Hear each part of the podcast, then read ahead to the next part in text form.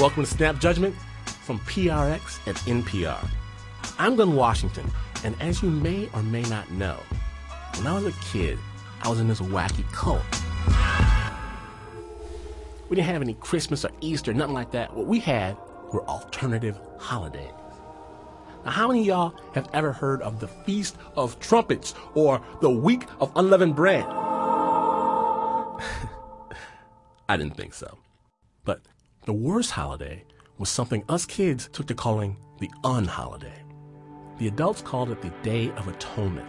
It was a day where everybody was supposed to take time and reflect and get right with the Lord. And that's cool. But as part of the cleansing process, everybody was supposed to fast. No food, no water, no nothing. For 24 hours, from sunset to sunset. And we started young. Like seven or eight years old, we'd be on a complete fast, and that was no good. I'm not sure if it was a psychological or physical thing or what, but I do know as soon as the fast started, the very second the clock ticked, I was hungry, starving. And it wasn't just me. My brothers and I would all be staring at the refrigerator, looking pitiful. Go to bed all hungry. Get up careful not to accidentally swallow any toothpaste, because that was against the rules. Then get ready for church. But hungry as we were, we had to sit and listen to this wah, wah, wah, wah, wah. And see, being little kid hungry makes you deaf and blind. You can only think of pancakes with creamy butter and hot syrup dripping in your fat seared sausages and eggs with that hollandaise sauce. And man, it wasn't even just us youngsters. You'd hear all kinds of big bellies making growling noises. And then came the worst part. Worse than the services, we'd go home and we just sit there. No TV, no radio, no games, no nothing. You're supposed to maybe just read the Bible and reflect. But I didn't want to read the Bible.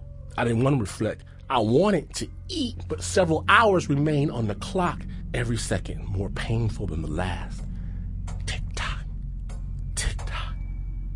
Absolutely no food till sunset, and you best believe we knew exactly when sunset was. To the second. Till then, we waited. And waited, and waited, and waited, and waited, and waited. Until we heard my father say, All right, y'all. All right, get in the car. Yeah, yeah. Now, now it wasn't quite over. The sun was still in the sky. This was just to get ready. We weren't allowed to start meal preparation ourselves before sundown. But there was a loophole. Somebody else, some unbeliever who didn't know about their damnation, could fix a plate up for you.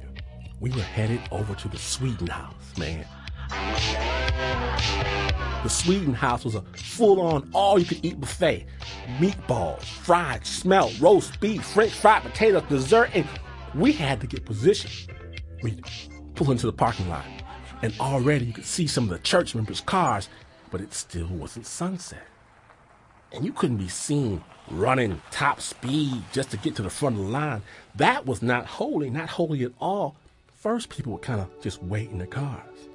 Then they, you know, shamble out, get out the car nice and slow, like they had all the time in the world. All the time. Tick tock. Unless it looked like somebody might hit the line in front of them. Yep, then they picked up the pace with a quickness, and when sunset finally hit, all pretense was off. You'd see church brethren in fancy clothes suddenly running toward the growing line. No cutting! No cutting now, Carl. We'll see you inside. Ha! And inside, it was on.